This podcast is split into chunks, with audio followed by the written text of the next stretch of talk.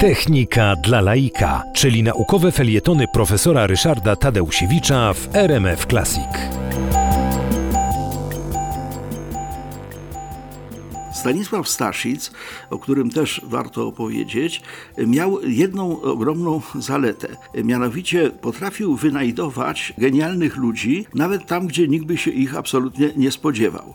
Stanisław Staszic, między innymi wędrując po kraju, sprawdzając rozwój gospodarki kraju, był wtedy na stanowisku odpowiadającym dzisiejszemu stanowisku ministra, wykrył w Chrubieszowie takiego człowieka niepiśmiennego, analfabetę, który nazywał się Abraham Jakub Stern. On y, po prostu był pomocnikiem zegarmistrza, ale miał y, ogromną y, smykałkę do budowy y, urządzeń mechanicznych służących do liczenia.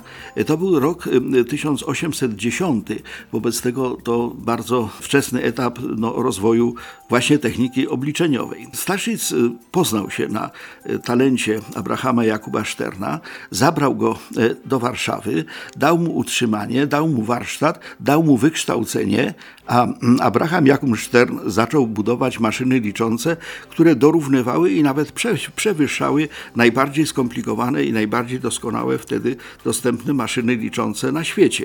W 1817 roku Abraham Jakub Stern, już nie jako analfabeta, bo się w międzyczasie wykształcił, prezentował w, Towarzystwie Przyjaciół Nauk w Warszawie maszynę, która potrafiła y, no, wykonywać wszystkie działania y, arytmetyczne, cztery działania i jeszcze wyciągała pierwiastki. Był to wtedy y, wielki, wielki sukces, niestety niepowielony potem w sensie produkcji przemysłowej.